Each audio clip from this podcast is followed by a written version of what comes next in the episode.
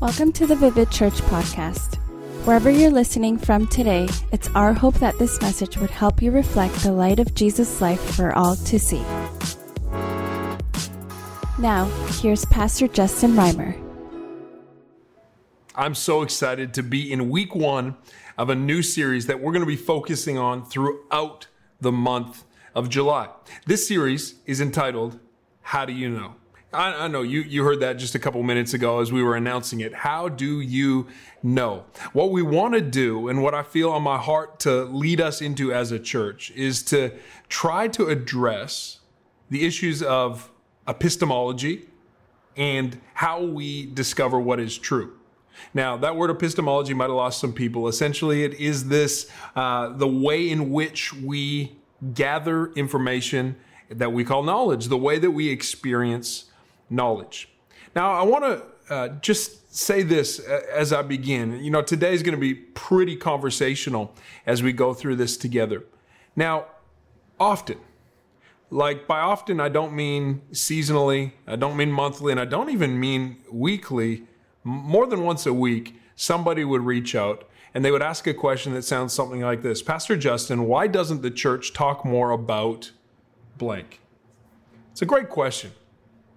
I actually love the question. I, I, love and I take seriously the honor that it is that people want to hear as best we can from the Word of God, or want to hear as best they can from a, a spiritual authority, and we can, we can bat around ideas together and understand a little bit of how we uh, understand the world around us.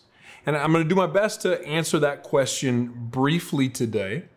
But in essence, I'll give the same answer here that I tend to give most often when I hear that from people. Why doesn't the church talk more about blank?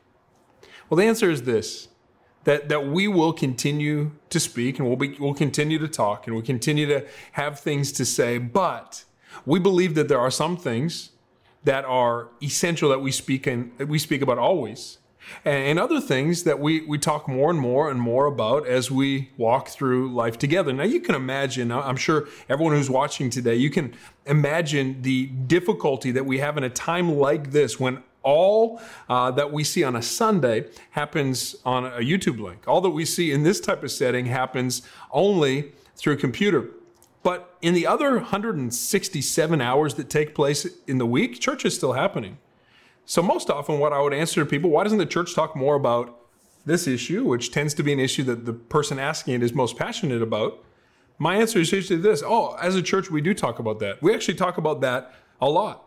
It's just not necessarily the thing that's going to make it into every Sunday message. People tend to fill in that question with why doesn't the church talk more about politics?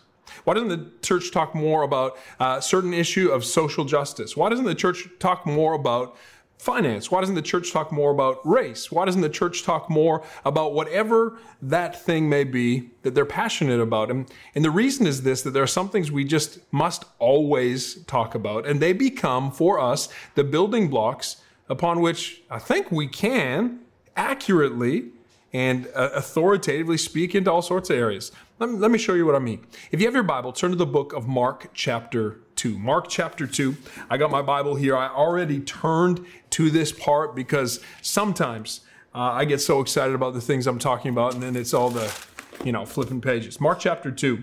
In this story, we see Jesus perform what to me is one of his most memorable miracles. Check this out Mark chapter 2, starting in verse 1. It says, A few days later, when Jesus again entered Capernaum, the people heard that he had come home. They gathered in such large numbers that there was no room left, not even outside the door, and he preached the word to them. Some men came, bringing to him a paralyzed man. They carried, uh, all, or he was carried, I should say, by all four of them. Since they could not get him to Jesus because of the crowd, they made an opening in the roof above Jesus by digging through it, and they lowered the mat that the man was lying on. When Jesus saw their faith, he said to the paralyzed man, Son, your sins are forgiven. Now, some teachers of the law were there, and they were sitting, thinking to themselves, Why does this fellow talk like that? He's blaspheming. He can forgive sin. Who can do that? Only God alone. Verse 8 Immediately, Jesus knew in his spirit that this was what they were thinking in their hearts. And so he said to them, Now, how, how crazy is this? They're thinking things, And Jesus addresses the thoughts that they have. Why? Because he knows everything, he's all knowing. And he says this Why are you thinking those things? Like, you got to think this when he's speaking that, he's looking at somebody, he's making eye contact with people. And he goes, Why, why do you have those thoughts right now? He says this uh, Which is easier, for me to say to the paralyzed man, Your sins are forgiven? Or for me to say, Get up, take your mat, and walk? But I want you to know that the Son of Man has authority on earth to forgive sins. And so he said to the man, I tell you, get up, take your mat, and go home. He got up, he took his mat, he walked out in full view of them all. This amazed everyone, and they praised God, saying, We have never seen anything like this. Now, in this story, what I note, among many other things, is that similar to this man, I'm lame sometimes. What I note, among many other things, is I'm sure grateful that I have friends who know where to take me when I'm lame. What I note, uh, you know, above this is certainly that interaction Jesus has when he knows what they're thinking and he addresses it verbally. But what I also note is this that the first most important and primary thing on Jesus' mind was this man's salvation. It was his eternity. It was his right standing and relationship with, with, God the Father. And before addressing anything else, he addresses the thing that matters to him the most his salvation. He says, Son, because of the faith of your friends and your faith in being here, your sins have been forgiven. Isn't it interesting that Jesus doesn't address the, the broken system that didn't make room for a man who was lame to get to him? Isn't it interesting that Jesus didn't address the clear vandalism and destruction to property that was taking place as this man was being lowered through the roof? Isn't it interesting that, that Jesus didn't seem to even readily address this pressing, obvious need that the man was lame and desired to be healed? He started with the thing that mattered the most. He started with where he was in relationship to God the Father, and he extended forgiveness. It's for this very reason that as a church, what we're always going to do most, what we're always going to do first, is make sure that people get a glimpse of who Jesus is. Is it true that, that I, as a pastor, have no thoughts on politics? Nope. Is it true that the Bible has nothing to say about justice? No. Is it true that organizationally, as a group of people, we don't care about the things that matter to people in their day to day? Absolutely not. Nothing could be farther from the truth. But what is the most true is that there is nothing more important in any person's life than that simple question of, of where are you in relationship to Jesus. That's why, as a church, Vivid Church will always be about reflecting the light of Jesus' life for all to see. Now, I know what you're thinking. There's someone there going, wait a minute. But Jesus did address other things. He, he absolutely did. But he did it in that sequence. Imagine if, if, if Jesus, uh, as the man is being lowered, he's turning around saying, What is your problem? Look at, you didn't make room for this man. Imagine if Jesus looks up at the friends who had made this incredible move of faith and say, how, how dare you deface someone's property? Or imagine if Jesus had simply just healed the man first and said, now you're healed, be gone. No, no, he, he builds one truth upon another, saved and healed. And the more you dig into the word, you find that it's not just saved and healed, but Jesus does have things to say about all the rest of it as well. And so, what we desire to do, and really even over these next number of weeks in the month of June, what we're, we're looking to do is see can we get a few of these pieces right? Can we together discover some of these truths and, and, and understand them in such a way that we're actually building one thought upon another? It's the Apostle Paul who said this in 2 Timothy chapter 2 in verse 15 when he's talking to this young man, Timothy. And I, I want to speak these words as if he was talking to, to us directly today as well. 2 Timothy chapter 2 in verse 15, it says, Do your best to present yourself to God as one who's approved, a worker who doesn't need to be ashamed, who correctly handles the word of truth. As best we can, we just want to handle this word of truth well. We want to start with the thing that, that matters most to God, that all men would be brought to salvation and that all women would be brought to salvation, that every child would, would be brought to salvation. The thing that matters most to God, He loved the world so much that He sent His Son that whoever would believe in Him wouldn't perish but have everlasting life. And if we can start from there, it will actually begin to inform our opinions about everything. There's some things I care about a lot that I'm passionate about a lot that I would say, you know what, no matter how much I care about that thing, I'm willing to not engage on it alone because because people's salvation matters more. Let me give you an example. Comfort. Comfort's awesome. I don't know about you, like wherever you're watching today, I hope you're comfortable. Uh, I hope you didn't put yourself in an uncomfortable position while watching church. Comfort is awesome, but comfort is not more important than salvation. Know what else is preference? Preference is, is amazing. Doing the things that you most prefer when you most prefer them, but but Paul says this it's no longer I who even lives. I died to myself so that, that Christ could be alive in me. I've laid down the things I care about uh, in the temporary because I care about people understanding truths for eternity. So, the best we can, we're going to try to rightly handle the word of truth. We're going to try to begin with the truth that matters most to Jesus. And we're going to try to establish a, uh, an epistemology that allows us to answer questions the way that Jesus might actually answer them. You, I don't know if you're old enough to recall uh, a time where people used to wear WWJD bracelets. What would Jesus do? Fashion statement, maybe. Uh, definitely like a Christian fad for sure. But also a question that just sort of is thrown out there and, and left open ended. Well, what would Jesus do? And often we find ourselves in situations saying, I don't know.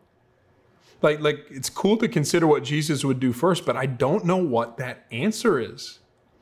And the more we develop an epistemology that's inconsistent with God's word, the more we develop a worldview in keeping with, with what God has revealed to us, the more we can find ourselves instantaneously or through some struggle coming to the conclusion this is what Jesus would do. Now, before we do anything along those lines, we need to actually establish the, the foundation of what is truth. It's a question that's asked in, in, the Bible, actually. Pilate asks Jesus this when Jesus is, is on trial before he went to the cross. He throws it out, I believe, with sarcasm. Ah, truth. What is truth? And, in our day and time, people are asking that question all the time. If you're taking notes today, the, the message is simply titled Feelings, Factions, and Facebook Feeds. Feelings, factions, and Facebook feeds. Unfortunately, there are too many people in our time who are determining what truth is based on their feelings, on the faction that they find themselves a part of, or on their Facebook feed. Like, like what seems true one day or uh, a convincing argument is brought that emotes something within them, it changes the next day when their feelings change. Our feelings are way too fickle to trust for something as foundational as truth. The same would be true if you said it of factions. Factions, you say, well, I'm, I'm, I'm not part of, uh, what was that book? Divergent. You know, I'm, I'm I don't know what you're talking about, factions, people groups. Well, guess what? This happens in our, our world all the time where people say, I align with this group. And so whatever they say is true, count me in for that. If they say it's good, I'm good. Some people, they, uh, they create factions based on uh, their political perspectives. They say, I lean right, I lean left, I'm far right, I'm far left. Everyone often tends on the inside to think that they're in the center, but then when they get around someone who thinks different politically, they realize how far they might be. And, and over time, people stop thinking for themselves. They just look to the faction that they find themselves a part of and say, what do we think about this? People also align in factions with, uh, you know, popular figures or celebrities that they, they want to be like and want to emulate. And they go, if that person endorses it, I believe it. Other people have faction lines that are developed around maybe different things like uh, you know geopolitical groups or even neighborhoods or families. And they say well our family does this and so i do that too. This group thinks that way and so they think that way. But truth It's got to be something that's actually bigger and more authoritative than just what a, a public opinion says. And then there's a lot of people, uh, an alarming number of people, who develop their concept of truth based on their Facebook feed or feed of some sort, a Reddit, whatever it might be. The interesting thing about that is we've got these people uh, all around us who are developing their worldview based on an algorithm that is feeding them what they crave. Whatever they want to believe, they find themselves seeing because the algorithm of every social media platform and every news outlet is intended to feed us what we were already craving. And so we find that the thing we thought was probably true anyway must be overwhelmingly true because our Facebook feed told us so. Truth is not a matter of feeling. Truth is not just a matter of whatever faction you find yourself a part of, and truth is certainly not established by our Facebook feed. In fact, I, am pretty fed up with the feed. I hope you can join me in getting fed up with the feed. Truth is, is, bigger than that. Truth is more foundational than that. There is this uh, unfortunate thing. Remember those Snickers commercials? Remember the Snickers commercials where reality is one way until you've eaten a certain product, be it Snickers, and then reality changes. Like your character traits change or the world around you change. It's an incredible formula for advertising campaign. It's just not true. These these people who tend to think based on feelings or factions or Facebook feeds that, that there's just this thing that's going to shift and change, and then truth snaps in line with it, and reality snaps in line with it. Truth has to be bigger than that.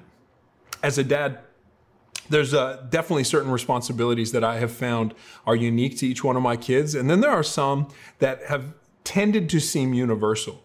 One of those ones is that at some point in the development of my kids, they hit a wall with math.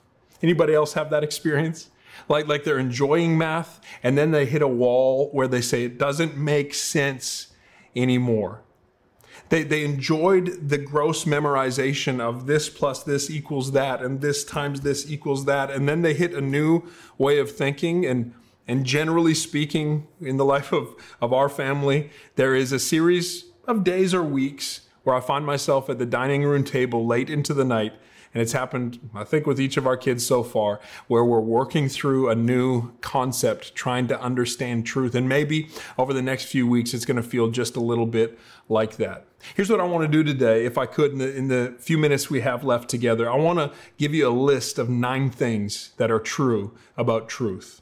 Nine things you say. Why, why, why nine? Well, one, I love the power of nine. It's a math thing. For those of you who love math, you know what I'm talking about. Two, I like asymmetry. Three, I think if I said, here's the 10 things about truth, you might be left to believe that these are the only 10 things true about truth. There's a lot more to be said about truth, but these are nine things that I think we need to establish together if we're going to get the ball rolling. Number one, truth is objective someone your mind right now is being blown and someone else you're saying, yeah, that's like saying red is red or water is wet or, or, you know, Canada is beautiful. Pretty obvious. Truth is objective.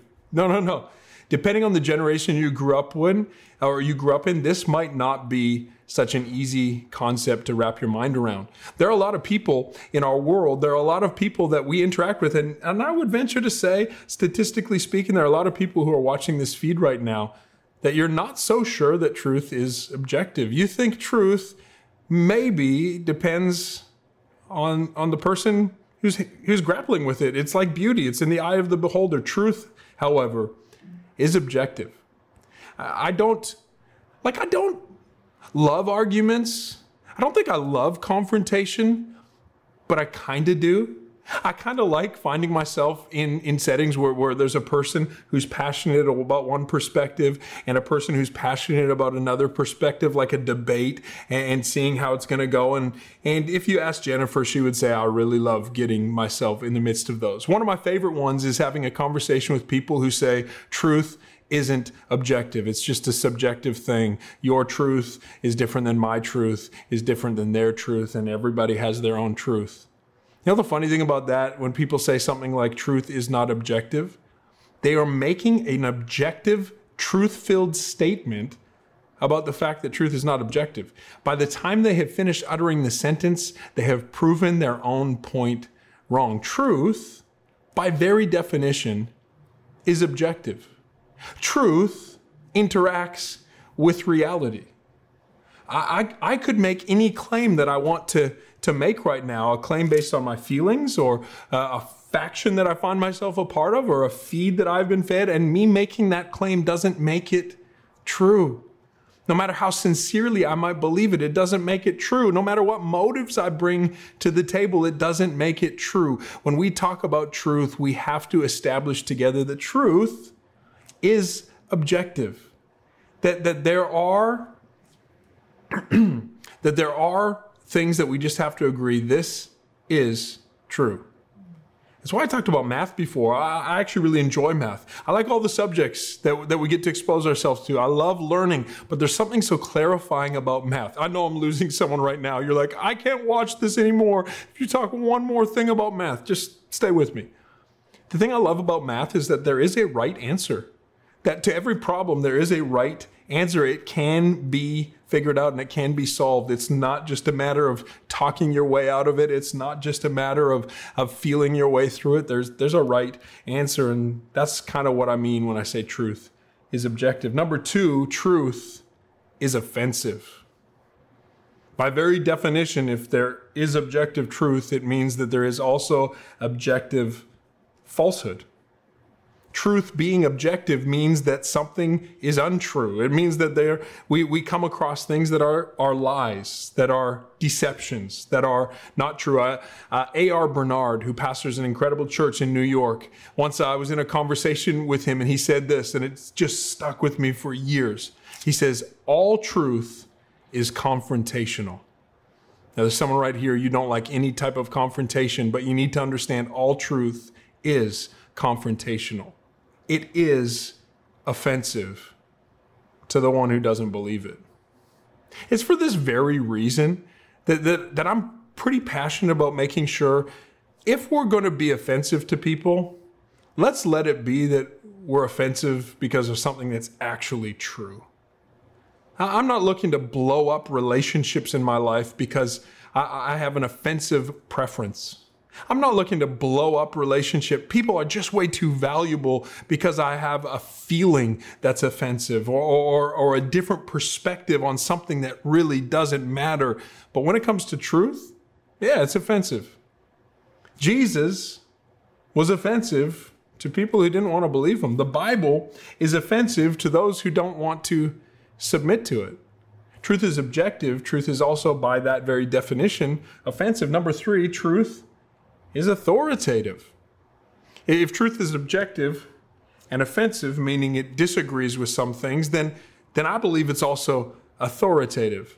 If something is true, then it should inform the way we live.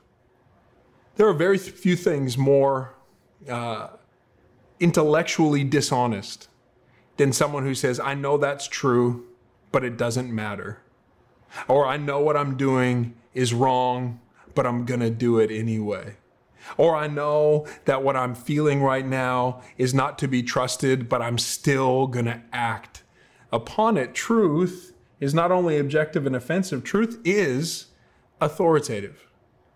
Now, now I believe my, my perspective and my position will always be that the Bible is a foundational piece uh, of, of truth. This is God's word revealed. And it says in 2 Timothy chapter 3 and verse 16 that all scripture is God breathed and it's useful for teaching, rebuking, correcting, and training in righteousness. Scripture is authoritative.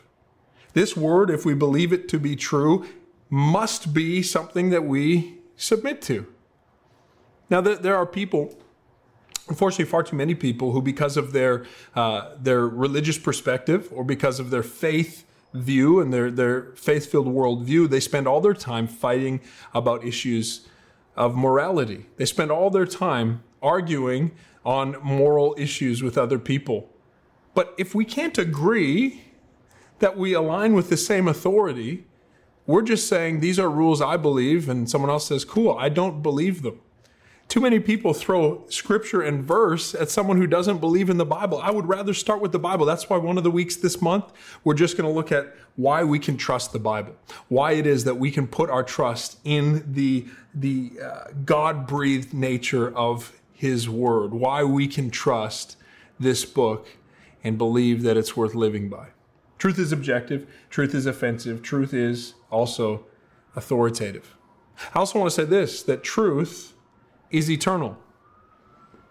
Truth is eternal, it's enduring. That there are far too many things that we look at and we say, well, that maybe used to be true, but, but the world has changed.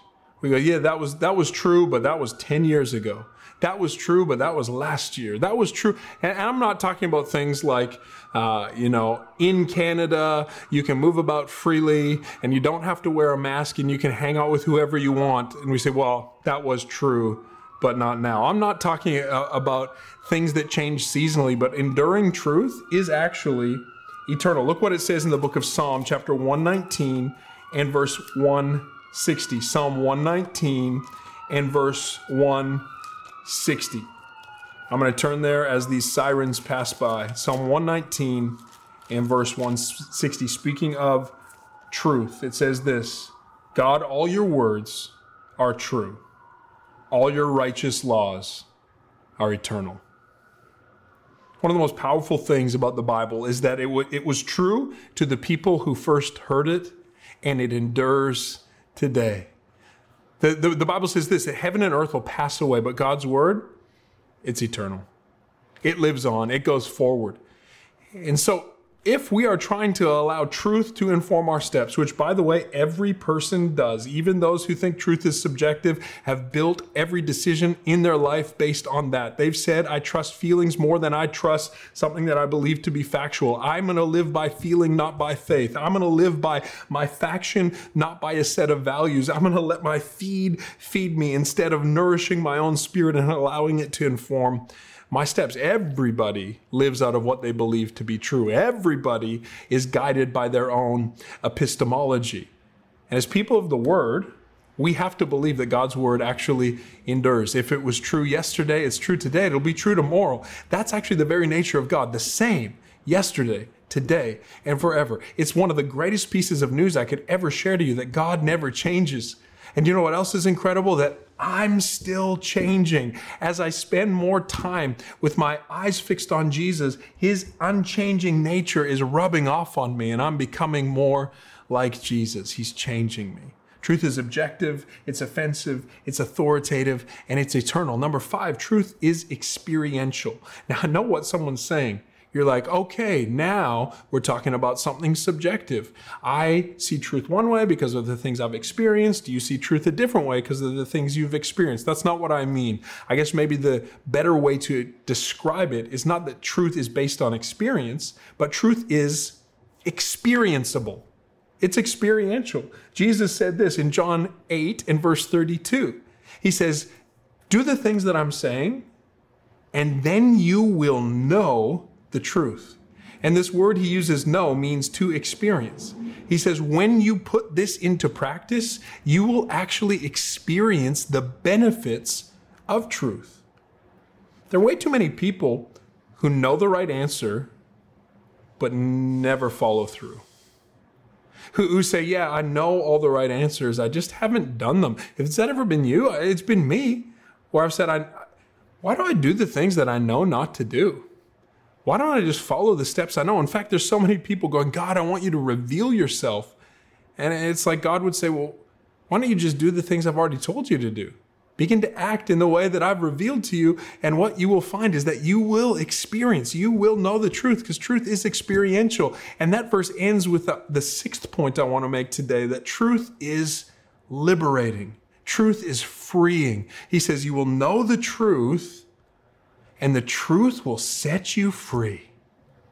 I want to make this, this statement today that the truth, when you live by it, will set you free from the prison of your own feelings. It'll set you free from feeling bound by your own feelings. I, I want to believe this to be true about God, but I'm just down today.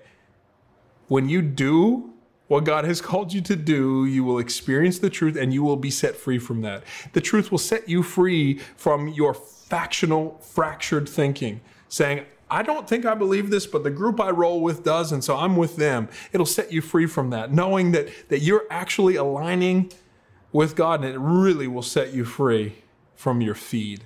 It'll really set you free from the confirmation bias that we are constantly algorithmically exposed to. The truth is freeing.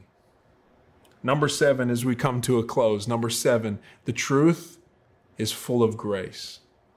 The truth is full of grace. In Ephesians 4:15, Paul encourages us. He says, I, I want you to speak the truth in love. In John chapter 1, it says, Jesus, he came from the Father and he was full of grace and truth. Uh, I've heard it said this that, that, that grace is filled with truth and truth is filled with grace. They are intrinsically connected. That, that means that the truth is not cold, hard, and harsh. That the truth is not just cold, hard facts. The truth is not just uh, un- uncaring, unloving, you know, written there in black and white, and it doesn't. No, the truth is actually full of grace. And the more you see God's truth revealed, you understand how grace filled He is. For instance, that He addressed when the man was lowered on a mat, the thing that mattered most before he went to the things that didn't matter as much. He started with what mattered most. Jesus, who said, I have just this limited amount of time on earth. He poured into a group of young men rather than trying to, to run around and, and solve every problem. It's amazing what he says at one point to his disciples, and it's, it's offensive. He says this the, the, the poor you will always have it's this statement here, well, did Jesus not care about poverty? No, no, he absolutely cared about poverty. He spoke many times about generosity, but what he also said is don't get so busy trying to solve the symptoms of the problems that exist in the world that you never address the real eternal matter that people need to know that salvation is found in nobody else and there's no other name under heaven by which they can be saved. That matters more than solving a temporary problem. Truth is offensive. Jesus says to a group of people who are following him and, and who have who have deemed him celebrity status, they're like, I love this guy. And Jesus says, Hey guys, just so you know, if you want to follow me, following me is going to require taking up a cross daily, dying to yourself, and going where I go. And one by one, people are like, ugh, ugh. I don't know if I'm down for that. I just wanted to follow this mob mentality and, and cheer for you. And Jesus turns to his disciples. He goes, Well, what about you guys? Are you going to go too? And the answer is this No, to who else would we go? No one else has the truth. They're captivated by this truth.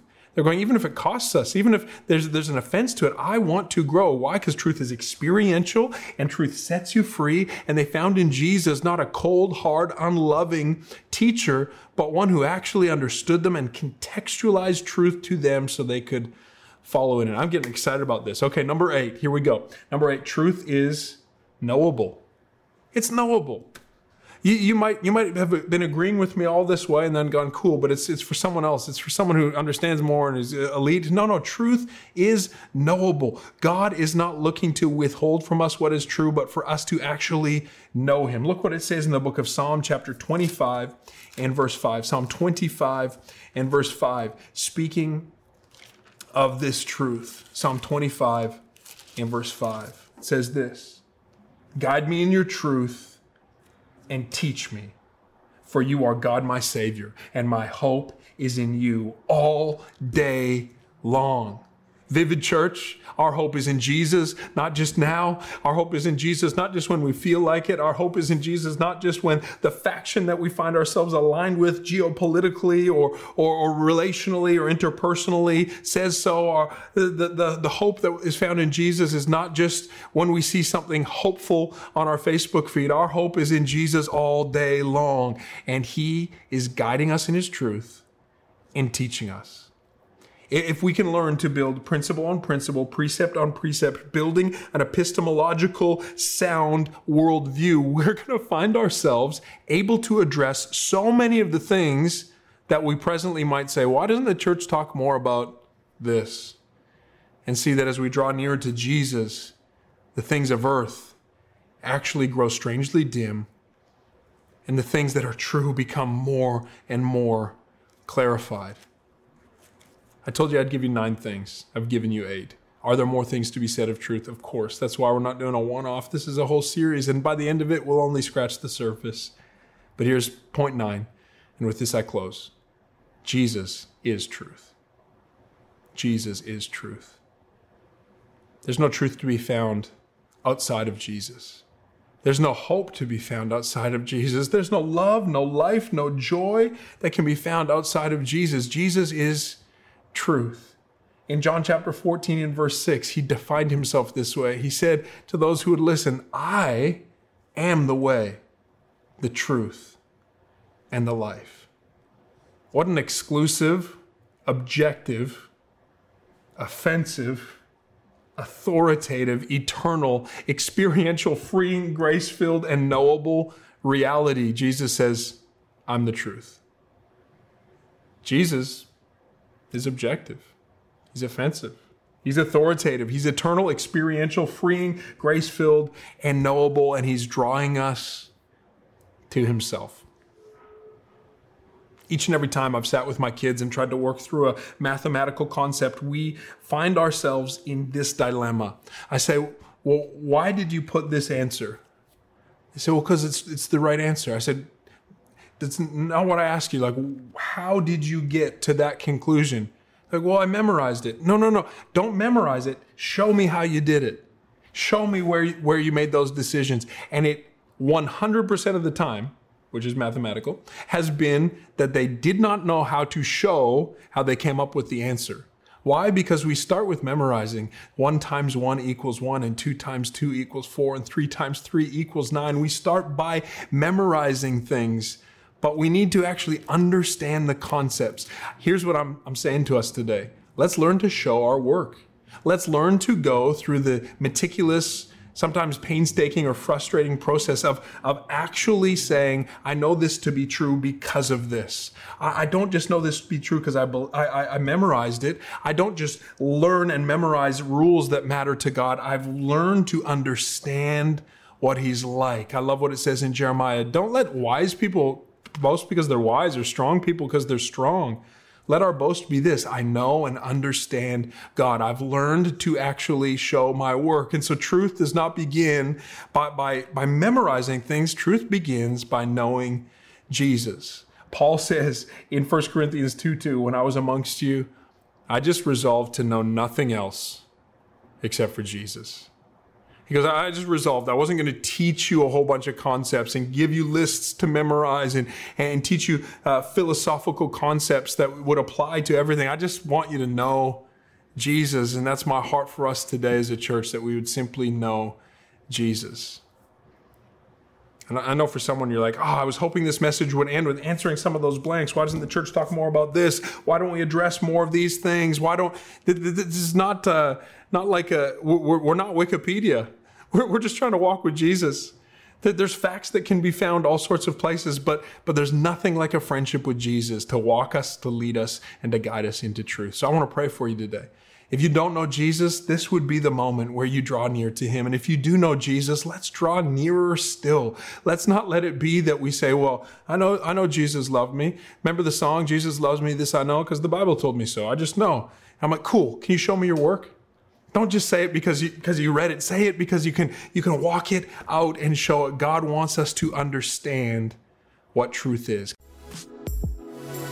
We hope that you enjoyed this edition of the Vivid Church podcast. For more information about Vivid Church, check out our website at www.vivid.church or look us up on Instagram at vivid.church.